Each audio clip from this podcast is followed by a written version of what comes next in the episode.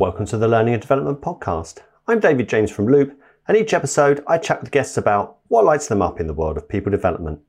In this episode, which is the first part in a special series on careers in L&D, I'm speaking with Lexie Hockaday, who is Junior L&D Product Manager, and her line manager, Anne-Marie Burbidge, both from Utility Warehouse, about what it means to be starting off a career in L&D these days.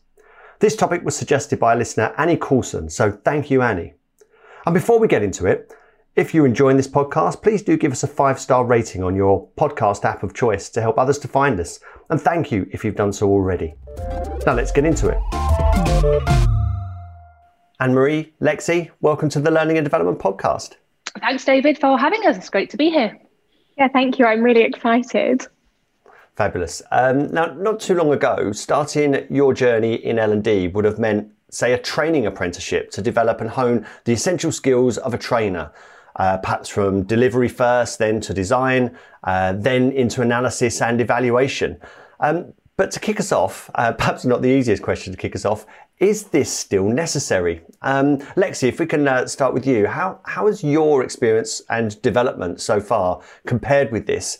And do you think that developing the training skill set is necessary uh, at the beginning of your L&D career? Yeah, it's an interesting question. Um, in some ways, my experience was similar, um, and in others, it's been quite different. So for me, when I joined L&D, I pretty much skipped that design part, and I went straight into de- to delivery. Mm-hmm. Um, and that was the reason I was brought in. At the time, the business was increasing the amount of people that they were recruiting. Um, and there was a program already designed to get these new hires up and running. It was already fully formed, um, but it was designed in a way that required a trainer to deliver the entire thing face to face. So straight into that delivery, skipped the design, didn't really understand why I was delivering what I was delivering, but I went ahead and did it. Um, mm-hmm. And I often hear you talk about L and D, like L and D professionals loving being at the centre of the stage almost. Mm. Um, but it wasn't the experience I had at all. I didn't get that thrill that you talk about a lot. I didn't mm. love it.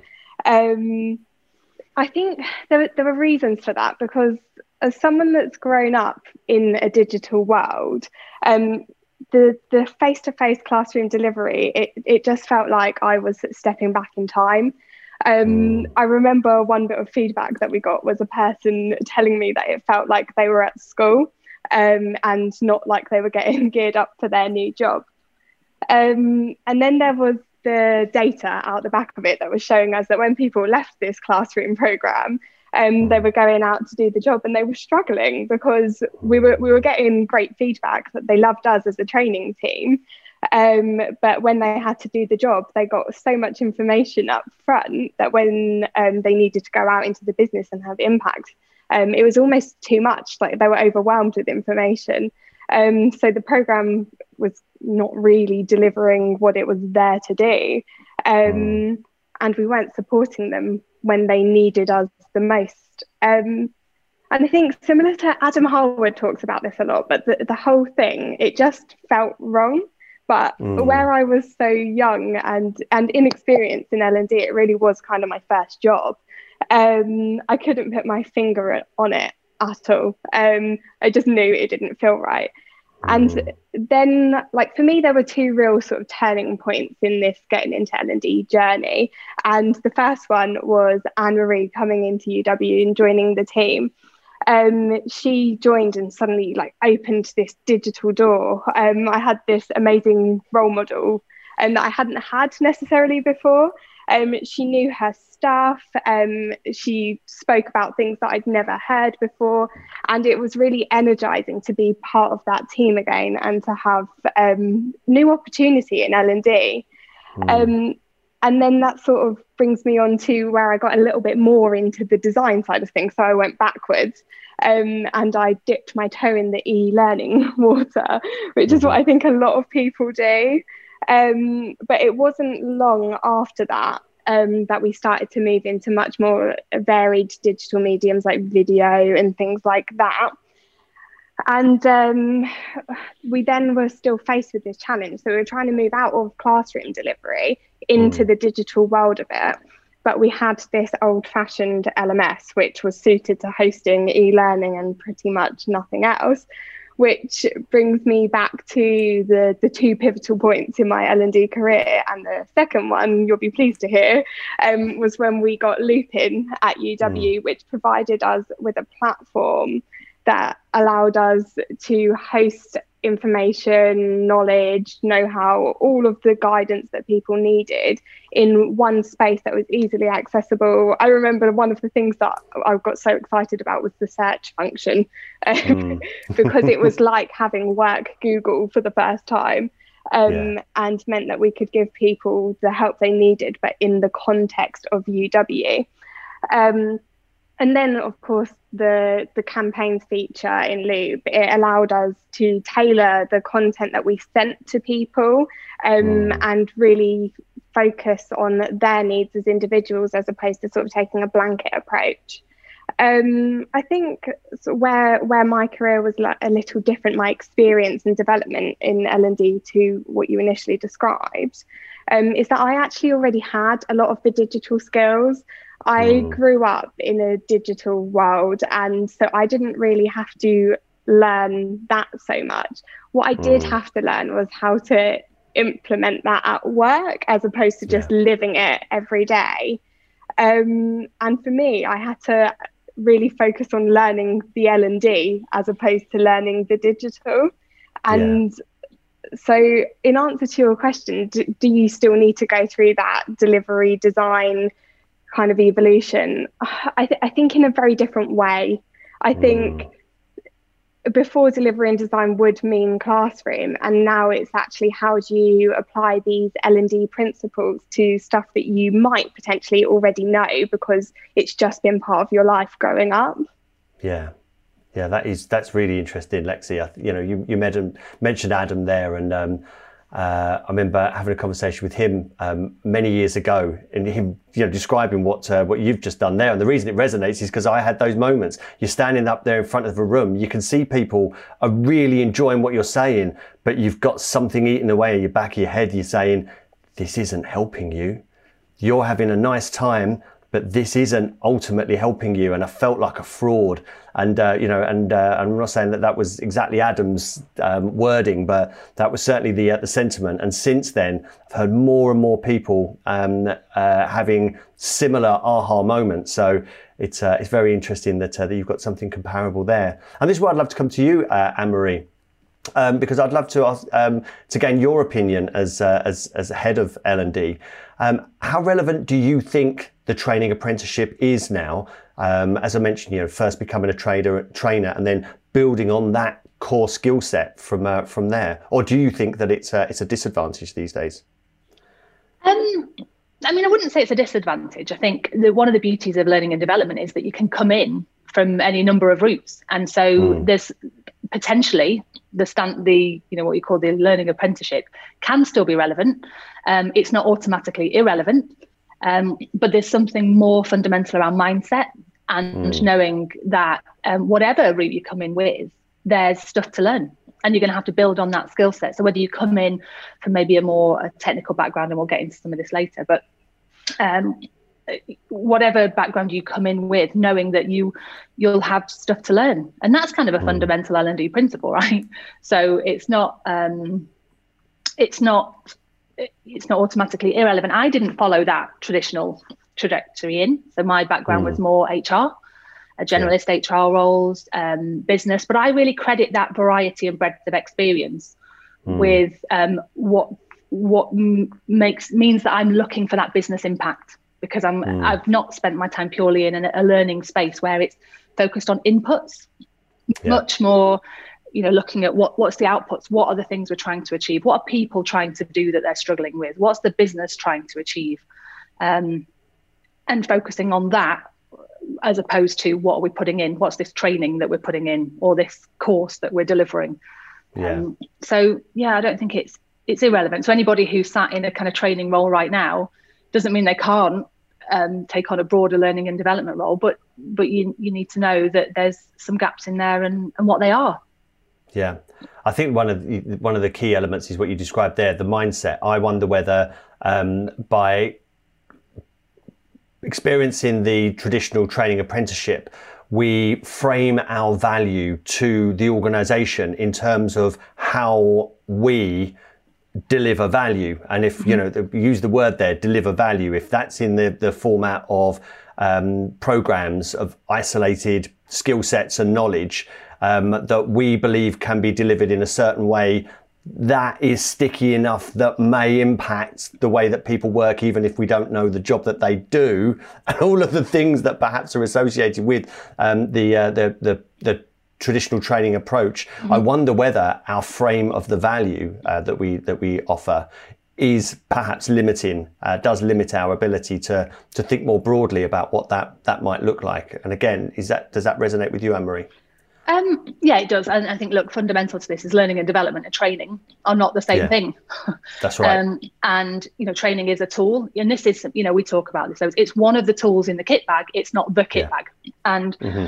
um, you know, I'm, I'm, a massive fan of all the strength stuff. So when you mm-hmm. come in, if you've had that um, background where you've, you've spent time training, what's that taught you? What have you learned? What strengths, mm. what skills have you built in that space? And that's all, that can be all relevant and bring yeah. it with you. Um, and I forget what you say just now. What was your what was your lead into this? Sorry. uh, yeah, so, so it's about it was about the, uh, the the frame of the value that we bring. Yeah. Uh, so so so if we if we've become highly skilled at um, working a room and uh, and extracting from individuals what we wanted in association with the content and the program does that then limit our ability or, or perhaps um, frame our, our intention to develop ourselves when it's much more around uh, product management and project management at a at a perhaps more uh, at a higher level uh, these days in uh, yeah. in learning and development and if you're coming at a conversation with a, I'm going to need to deliver a thing for you in order mm. to fix the, this thing that's going on, or you're going to come to me with an order and I'm going to deliver you a something in, in response to that order that you've given me, you've kind of missed the point and we're too mm. far behind the conversation at that stage because, yeah. um, you know, we talk about L&D as order takers, but if, if there's been a conversation kind of taking place on a business level and we've not heard the challenges that people are encountering, the problems, mm. the struggles, the what we're trying to do, what people are trying to achieve, and then the, maybe the performance or the capability issues in there. If we don't hear that, people are going to ultimately come to us with an order because yeah. it's not that they don't want us to be involved, but they, they you know, our customers of learning and development, the business or whatever, will come mm. to us with an order because that's what they've what what they've seen needs to happen. That that team that does the training stuff needs to do some training stuff for us to deliver this thing. Whereas really, if we're part of the conversation earlier on and hearing what they're trying to do in their words, not in learning words, these aren't mm. learning meetings that are taking place. These are business meetings that are taking yeah. place that we um, are in and contributing to, and hearing what's really happening. And then it's our job to understand our role in that and not wait for the order to come through to us. Much more mm. proactive, much more proactive yeah. than that. And, uh, and Anne-Marie, Lexie mentioned earlier that uh, that it was uh, that it was your arrival in the team um, that that helped to uh, put into context some of the uh, some of the beliefs that that Lexie um, held there. And mm. from my perspective, you know, you've got a, a, very modern and progressive way of thinking about L and D. I wonder if you could talk about how you came to think in this way. You mentioned your uh, your HR background, which may be of relevance, but could you also describe how your team operates to bring your principles to life? Yeah, you know, you make me bashful, you two doing this, um, because you know. So look, when I in thinking about this, um, I do the thing that makes sense to me. It feels mm. right. It feels like I'm adding value. And and if I if I don't feel we are, or if someone comes to me and says, "I'd like you to do this," and and and I'm like, do you know, I, like I hear you. Like, like, thanks for coming to us. Um, talk to me a little bit more about what it is you're trying to do, and then mm. let me let me see how I can best help you get there. And, you know, I think that comes from a place of trust and relationship building and influencing and all of those sorts of things. But I, yeah, my, so my route in, yeah, was generalist HR, studied business, never mm-hmm. particularly thought, I didn't grow up thinking my, I, I want to go into a learning and development, you know, I didn't write it off, of course, but it wasn't, it, it was somewhere I I ended up, if you like, because i had done generalist HR, so I'd done some recruitment, I'd done some payroll, I'd done some mm. uh, generalist HR, I'd done some employee relations. Um, and I think a, a, lot at the heart of a lot of learning and development uh, people is this desire to want to help people and yeah. support people and do the right thing. Um, and it's funny because you know you use the word progressive, and look, if that doing the right thing and being true to my kind of values and what I think is important and how I can add value to a business, well, look, if that's progressive, then I'm no one. let's call it progressive. Um, mm. But you know, it's more about I always start. I always start with what's the why. What are we yeah. trying to do? What are people trying to do? What's the business trying to do? So what, um, you know, what what's that sweet spot where people can be at their best in teams that are high performing, in businesses that are successful and sustainable and innovative and great to do businesses with, in, in an industry that's, you know, with an eye on the future and kind of some of those more macro things. What's that sweet spot and where's where what's our role in there? Mm. So that does rely on an understanding of people as individuals, how teams work, how businesses work, business impact, commercial value, um, their language, their you know what's important to them.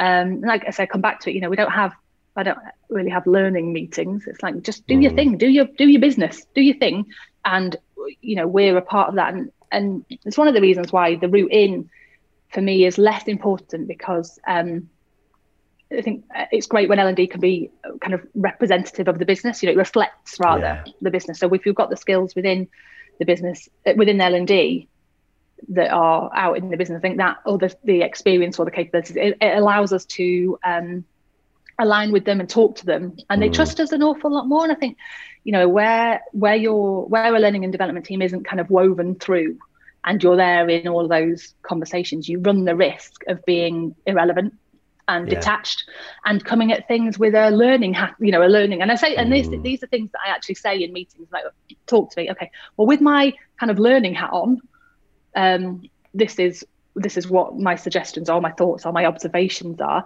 but then what i've also heard from you guys is that you're you know you're trying to influence um, you know whatever it is whatever their measures are whatever their key measures of success are so are we mm. whatever we're delivering is it is it aligned to all of that so yeah, I think that's my my approach. It's always what's the why, what what's the evidence, why what's the mm. evidence for the thing that we're trying to do, um, both on a people and a business level. But um, and we need to understand what's going on at all of those levels.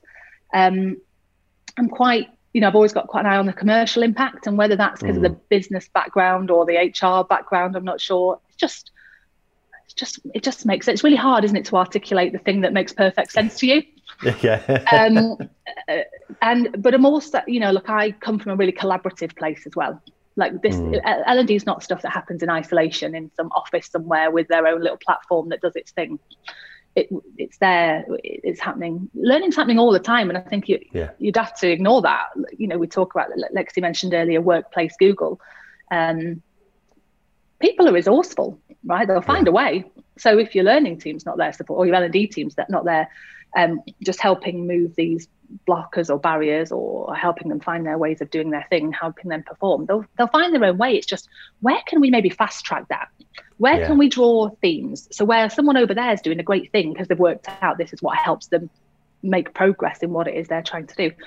Can we build communities around that? Can we mm. grow that? Can we share that? Can we talk about that a lot more? And you know, the silos break those down and and encourage the conversation. Yeah. Um, so the next part of that question was, so how does the team work that brings yeah. my principles to life? So I've got a few, a few thoughts on that. Really, I think the the first one is it's something in the language and the structure and the roles that we have in the team. So we we have a partnering team, and mm-hmm. their role is very much to be really in the business, in those operational conversations, in those strategic conversations, in those HR conversations. So we really understand what's going on, and they're kind of like the eyes and ears, if you like, really ingrained in what's going on. And then I have a product team, learning product team. Mm-hmm. Um, oh, this is this is still in quite early stages, the product team, but it's the it's the concept and it's the principles and it's the mindset that we're we're working on. Um, mm. So the the digital tech or the the whole learning toolkit really, um, and it might, which is why I come back to it. Whatever you come in to L and D with, there's a relevance in whatever tech or whatever learning or whatever toolkit you've been using before, mm. what comes over. Um, the end user, always, always starting with what's the person on the end of this trying to do? What's somebody, yeah. what's somebody trying to do? What's business trying to do? Um, so what Lexie will tell you a little bit more. She's in the product team. Um, so then we do have principles and they again they are very much around um, keeping the the end user or the human, the person at the heart of everything we do. So it, we talk about a lot about how would we like people to describe their learning journey or their experience with us or their work they're trying to do you know what would they say you know about things like relevance and personalized and there when i need it and available in the flow of work and just frictionless just simple and easy it's just there when i need it um, mm. i think there's an inherent risk in l&d sort of i think some of the best l&d is super stealth like mm. we're not um, right, yeah. yeah we're not we're not that over like big um, conference hosting team necessarily. I'm not mm. saying there's not a place for that because there absolutely is, but a lot of the stuff um, that we do and plan to do is quite um, under the radar, if you like. And mm. that's the, the difficulty with that is how do you be stealth like and just there when people need you whilst communicating your value and making sure that's that right. people know that you're there. So there's that. Um, we you know another of the principles is around working really closely with the business this is not mm. l&d does not operate in isolation and, and shouldn't because how can you be um, relevant you need to really understand the business um, we adopted agile principles um, what probably in the last six 12 months started mm-hmm. and this was really because i really wanted to focus around you know look as things changed um, the pandemic um, we we had all of a sudden a much more remote workforce, and we mm. intend to keep that. So our you know our principles around smarter working, a hybrid workforce. So we really had an eye on scalability, flexibility, and people working remotely, people working internationally, how we can make sure everything that we do is is relevant to all of our audiences, not just that one group of people who happen to come into the office Monday to Friday, nine to five, because there's less mm. and less and less of them. So again, yeah. A bit around business relevance, but yeah. So then that led to us adopting more agile approaches so that we could build, test, iterate, and keep going around that loop quickly. Yeah. Um, again coming back to that what's the why and and being able to really challenge whenever a request comes in or a conversation starts or whatever it looks like just nudging back gently, but mm-hmm. challenging mm-hmm. with positive intent.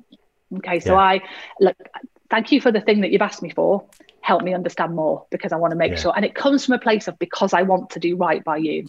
I want yeah. to help you. I want to help solve the problem. But in order to do that, I've got to know what the problem is.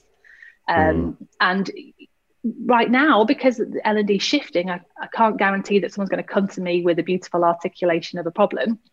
We have to go back and say, well, look, can I do you mind if I just hang out in this space a little bit more to learn a little bit more? So, because I might be mm. looking for slightly different things to you, and and have that question, but it's always with positive intent, and people need to know know that.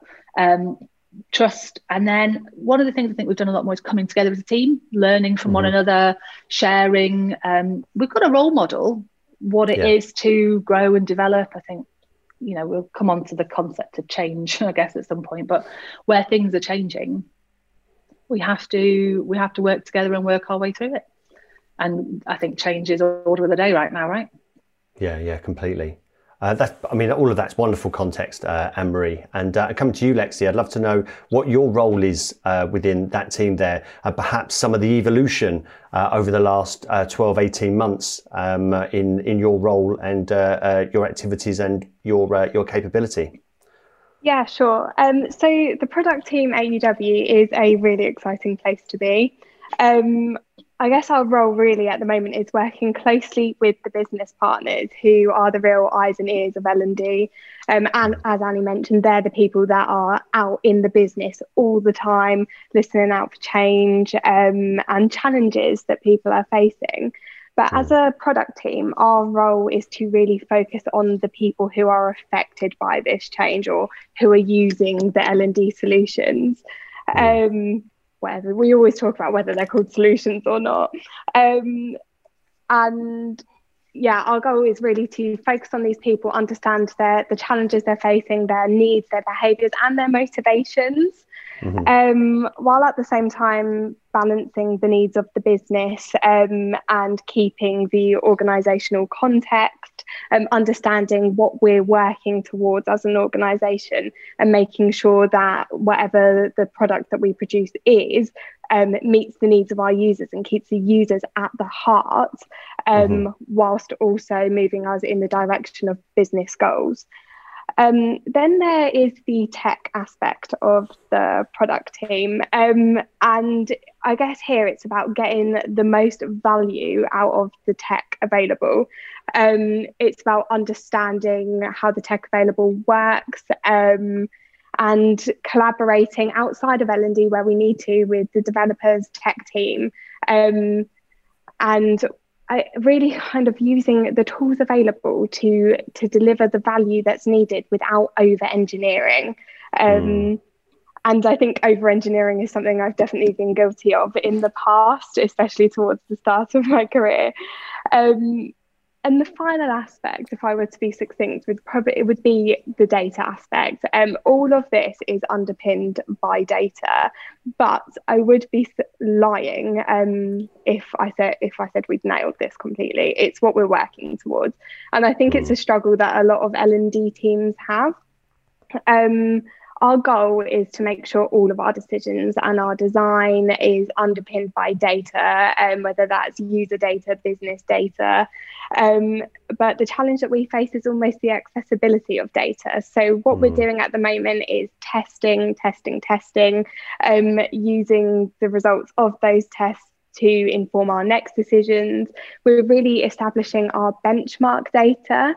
But if I reflect on the past 12 months, we've we've come such a long way, and I'm so glad that we started when we did, um, mm. because otherwise we'd still be floundering around now, making poorly informed decisions. Um, yeah. And you've got to start somewhere, um, is what I would say. And then I guess what brings us to this, the, the whole thing has been a journey, and we're still on the journey. Our goal is to deliver real business impact, drive performance, and change. Um, mm. And I don't think, I think that goal has evolved over the course of Annie joining UW. That's what she's here to do. And then embedding that within the team is what's caused the journey to happen almost. Mm. Um, we've had various changes over the past two years, but all working towards that goal. Um, so I think an initial journey would it, touched on it earlier, but that moved into di- the digital space. That actually gives you mm. so much more data than you realise, um, mm. and then reaching out across the business more. So we've worked so much more collaboratively now. So we work with marketing. We have great relationships in the marketing team. Um, tech also, um, they've been amazing at supporting mm. learning and development. Um, but the whole thing has been a journey. So I would say, I think key things really were moving into the digital space, then branching outside of L&D. we were no longer just an L&D team. We're a collaborative team that works with experts across the business, and we don't need to know everything. And we mm. need to bring the learning to the conversation. Um, but they've already got their expertise, and we can totally accept that we need to learn from them. Um, and that really kind of brings us to where we're at now. Um, we work in collaborative teams across the organisation. It's not just learning and development. We're user focused. Um, we work so much more closely with the people that we're designing our product for. Um, mm. We test absolutely everything that we release. Um, we take on feedback, we improve it. And I think the whole thing really is, Annie's touched on it, but it's a mindset. Um, I think I, I, for me, nothing's ever finished almost. Mm. Um, we're always looking to improve. And I think historically, it would be like we've designed this program, people pass a test at the end, so it definitely mm. works.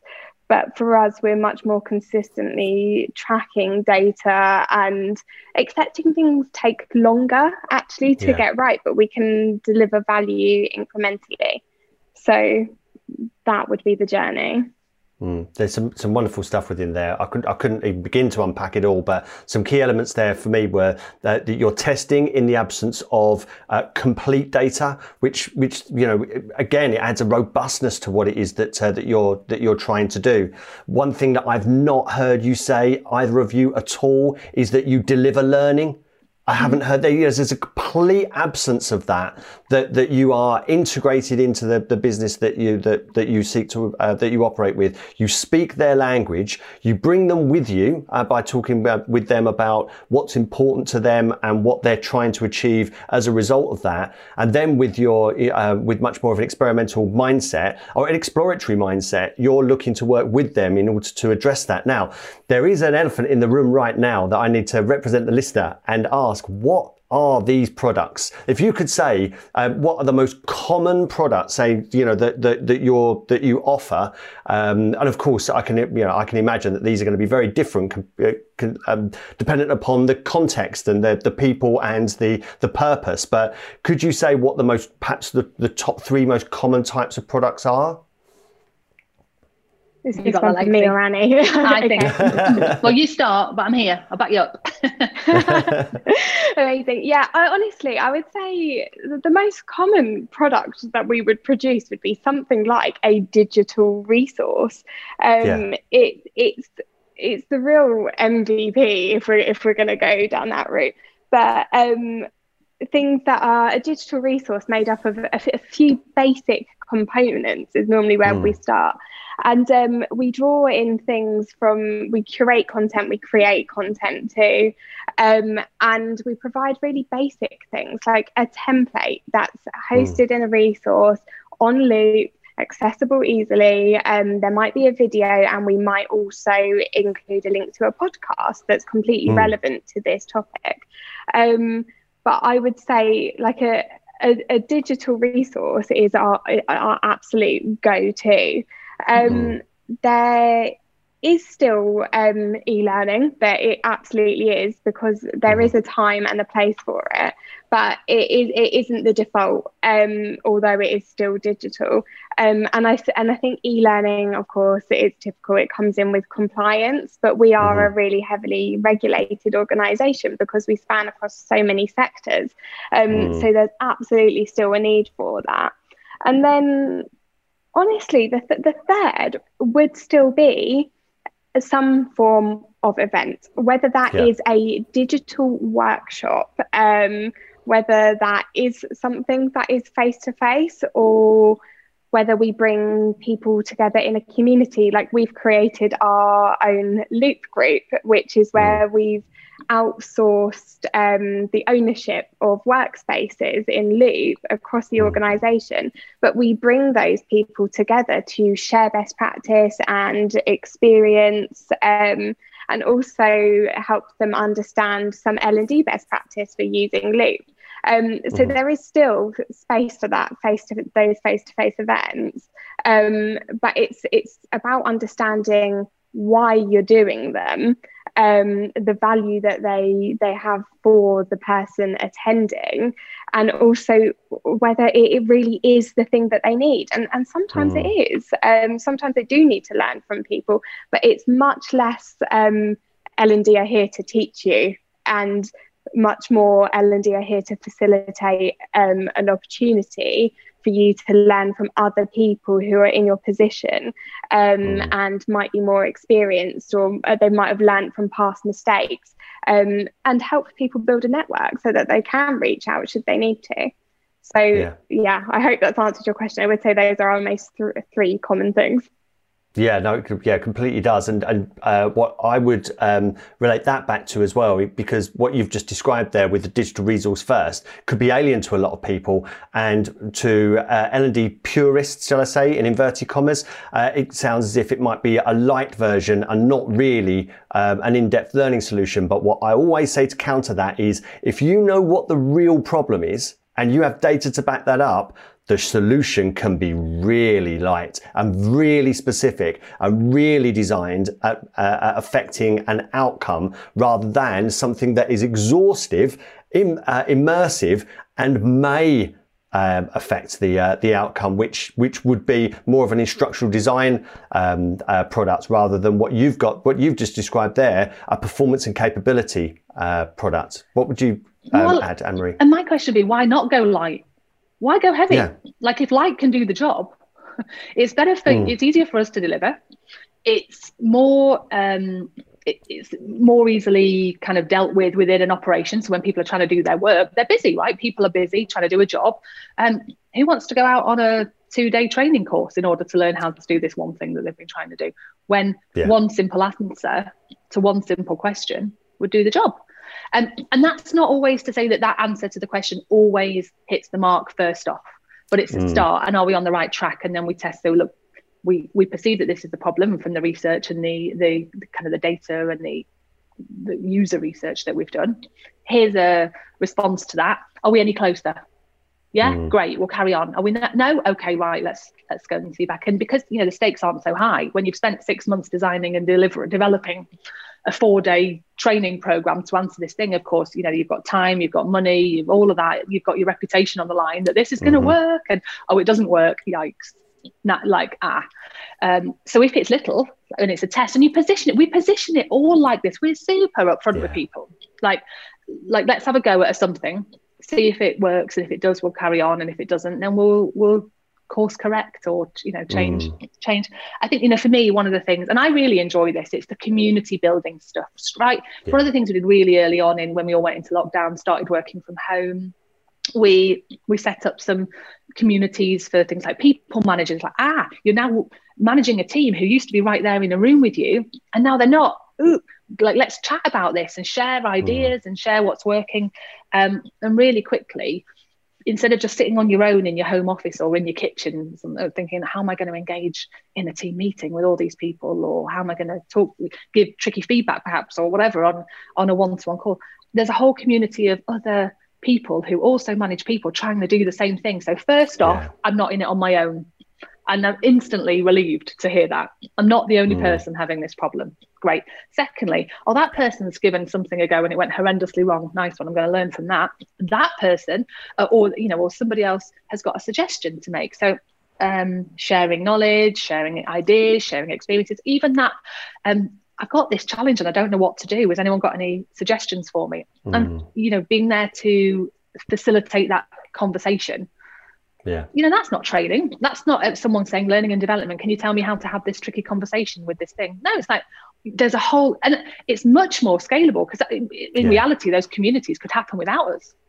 Once yeah. you've set that up, that conversation's in place and that's the that's the goal in a way that, that they can those communities get to a point where they don't need learning and development intervention they could just mm. all come together and they they build kind of their own networks yeah and you know that would be kind of what success looks like to me that these things this is just a way of working and you know that's where like that that i guess is really where you're at when you're talking about learning culture people mm. are just having the conversations and learning from one another it's just happening it's what we do at, at home if you wanted to i don't know tile your bathroom, you'd go and find out how. You wouldn't necessarily sign up to a full on tiling course to do it, no. to repair your shower.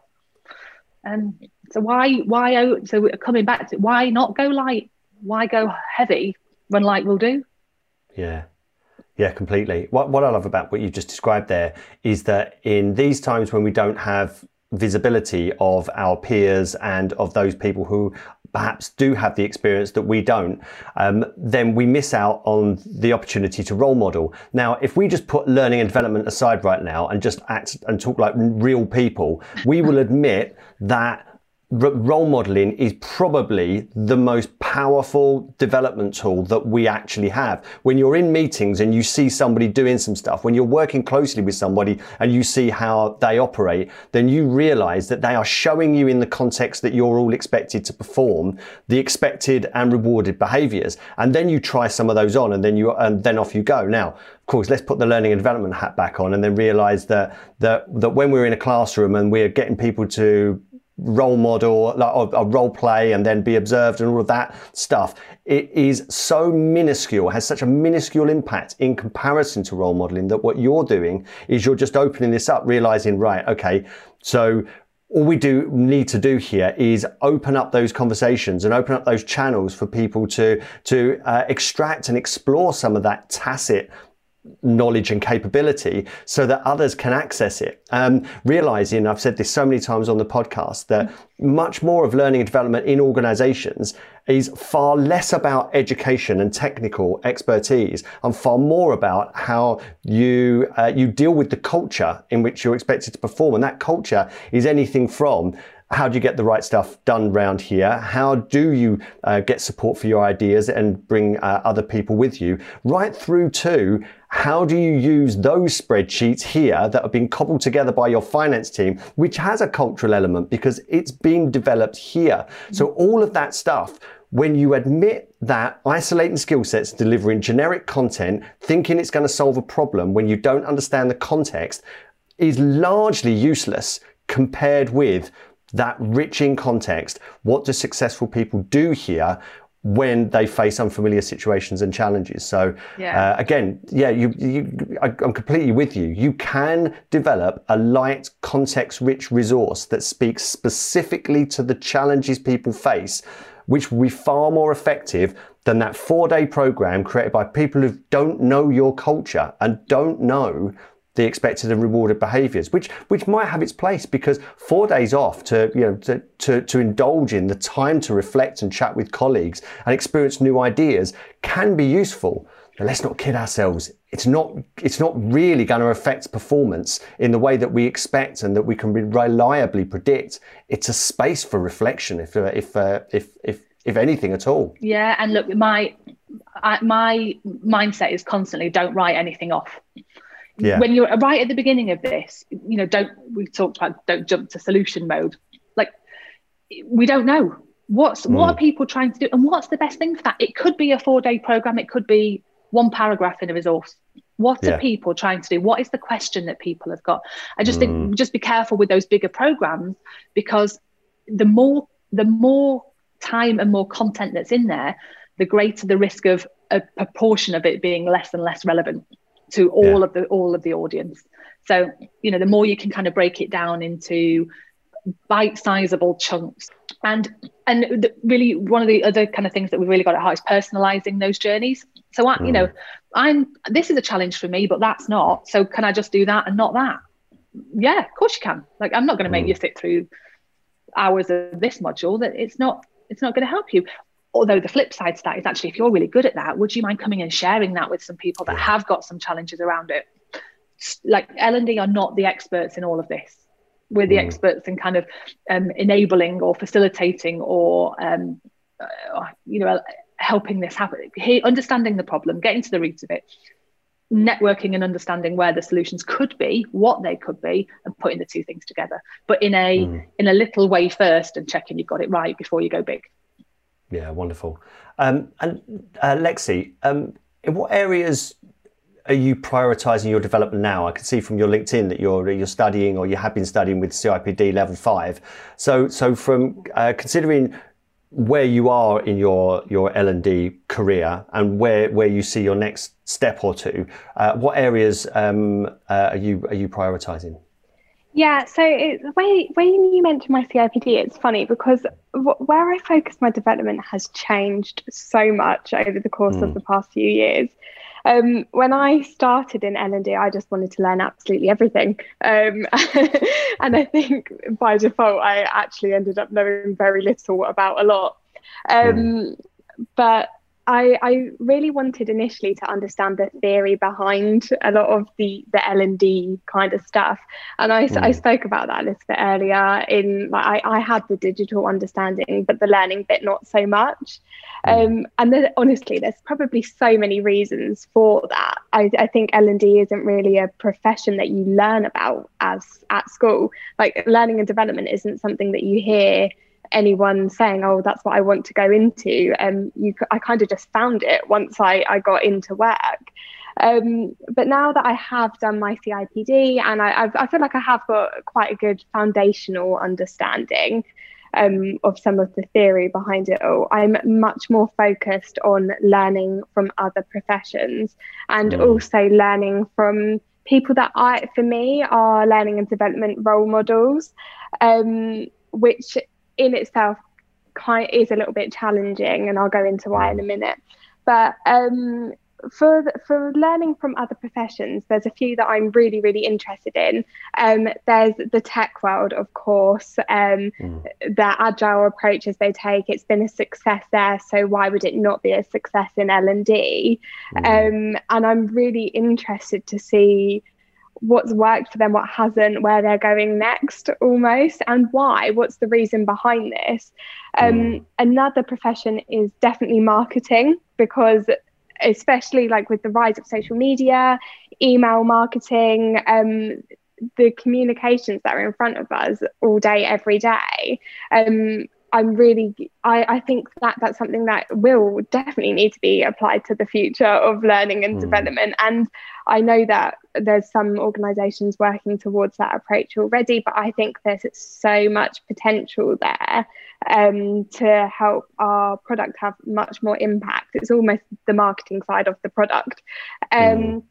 And then the other the other area I'm super interested in is employee experience because I see learning and development as part of the overall employee experience. So really understanding where that fits in and and how it can support people's growth journeys um, mm. throughout their career and then th- thinking of the learning and development role models that I have, um, this was something I, I, didn't really have at the start of my career because it is just something I, again I didn't really know know it existed, which sounds so naive now looking back, but it's it's not something that you learn about at school. Mm. Um, but now there's people that I absolutely love listening to. I think most of them, if not all of them, have been on your podcast, which is great.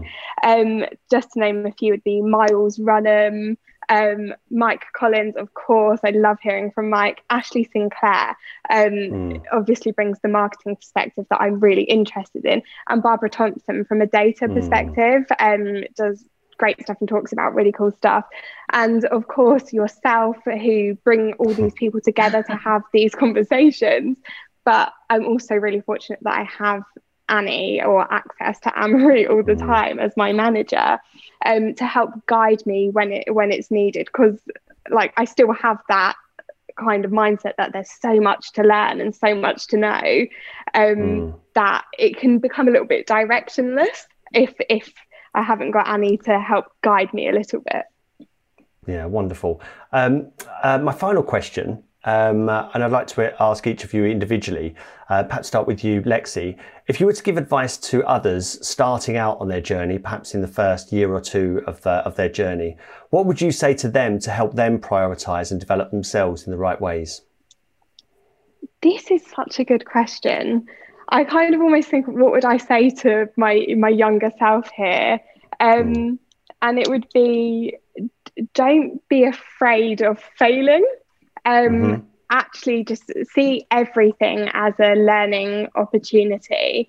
Um, I, I totally, I, I almost saw it as like a disappointment to myself at the start of my journey that something didn't go quite right or I got some constructive feedback that I'd absolutely failed. But mm. now I am really trying hard to see that as an opportunity to make something better. Um, and if if you fail earlier on, then you can learn quick and mm. improve quicker, um, and ultimately add more value. Um, I think the second piece of advice would be look outside your organization into the wider world mm. and um, and find your flavor of L&D what works for you um, mm. what do you identify with and what energizes you and excites you and then just delve further into that um, and the last thing really would be find role models because mm. when you when you're really early in your career and I, and I know that you don't love this phrase but you don't know what you don't know yeah. um, and I'm talking from quite a, a, young and inexperienced perspective. You, there's so many skills that you lack. Um, just honestly being able to talk to people as colleagues, um, and not friends, things like that. So look for role models and, and listen to them and don't be afraid of speaking to them. I think it's quite easy to mm. idolize people when you're quite young and, and you see people as all knowing and and it's easy to forget that they've actually been on a very similar journey to yeah. you, even if their experience is different. There was a point in time when they didn't know anything. Um, That's right. And they obviously have been fearless. They've probably had challenges at times, and and um, they've overcome them. And and speaking to people like that can help you overcome those challenges, or at least navigate them um, mm. with the insight and experience that they have. Yeah, wonderful. Uh, so so much great advice. Thanks, Lexie. And uh, and and you, Anne Marie, what advice would you give to, to those starting out on their uh, L and D journey? Yeah, it's great advice. I'll listen to some of that. Thank you. um, yeah, and you know what? The only thing I'm going to pick up on is on when you said fearless, and you know, I've not been. There's been times when I've pl- felt plenty of fear, and mm. there's been hmm. times when I've known what the right thing to do is, but I've been I've been like, oh no, but that's not what you do in learning and development. Where's my training? It's like you've got to stay you know feel the fear and do it anyway you know look I, am yeah. I'm right I know that I'm not necessarily giving them what they want right now but um I, I know I'm sure there's a way of giving them what they need if I, if only I can just get to the bottom of that and build the trust. So um ah there's fear. We've all got fear right? And I, but I think it's not being afraid of it and don't let it stop you. Let it ask the question. But then therefore don't make the stakes so high. Um yeah. and so start small and think like I'm just going to try this thing and see where I get to. And um, so I think you know, for me, I'll come back to it. I'll say it time and time again. It's um, it's a mindset thing. It is absolutely holding that mindset that is well, it, if I couldn't fail, if I knew I couldn't fail, what would I do? Like what? Mm. And be really open to all of those options. Um, start with self awareness. So really think what have I, what, whatever I've come from, whatever experience I have or have not got so far, what do I know? What can I do? Where am I now? And then, mm. you know, thinking about all the things like role models and exposing yourself to what, you know, find your tribe, what's going on out in the industry, but also be really open to not, you know, not just learning and development. So Lexie's mentioned things like marketing, tech, um, you know, more industry based stuff. So learn about business awareness, commerciality, you know, be able to read a P&L, um, mm. understand kind of, you know, cost and those sorts of things. I think some of that business commercial acumen is quite valuable. Mm. So understand where you're trying to get to, and then and then what's the gap, and just take some steps. Right, the first first yeah. things first.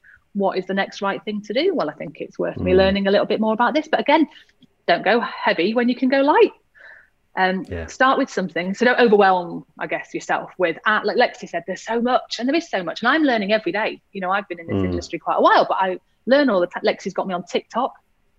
Yeah. Um, you know, but some of this sort of, you know, some of the the digital stuff, it's not it's not my background, but uh, mm. you know, I've I've I've learned enough, and I think it's about with those sorts of things, learn enough so that um, play to your strengths, play to your yeah. strengths, and focus there, but make sure that the gaps that you've got are good enough that they don't hold you mm. back. Hmm. Um, um, yeah, I think that's probably summarizes what I would that would be my advice give it a shot. Mm. Um, I think it's quite good. A bit of advice I always give to people starting out in in careers, like when I've done kind of career coaching and things like that, is like have a look, look at job adverts, look at what people yeah. are looking for. So any all jobs, so anything if, if you know it's learning and development you want to go into, look at all of the adverts that you see for people who are recruiting and you'll you will start to see there is a different in role difference in some roles difference in tone difference in organizations um, hmm. the mindset leaks through the language that they use in these in through their recruitment. Um, so just that that is learning in its own right. You're you're understanding what what the breadth of learning and development is in terms of role and scope and position in a business. Wonderful. Um, both of you sharing such valuable advice. It's uh, a, you know the listener can't help but uh, but take a great deal from it. Um, well, that's all. All that's left for me to say is um, Lexie, Anne Marie, thank you very much for being guests on the Learning and Development podcast. Oh, you're welcome. Thank you. Thank you for having us. Starting your career in L&D can be as daunting as it is exciting, especially with so much turbulence in the profession as well as wider society. But the experience and advice shared by Lexie and Anne Marie will help you to future proof your skills and career, as well as help you develop a reputation for getting results from your practice. Remember to look out for the next two episodes in this series, stepping up to L&D manager and becoming an L&D leader. If you'd like to get in touch with me, perhaps to suggest topics you'd like to hear discussed, as Annie Coulson did, you can tweet me at David in Learning and connect on LinkedIn, for which you'll find the links in the show notes. Goodbye for now.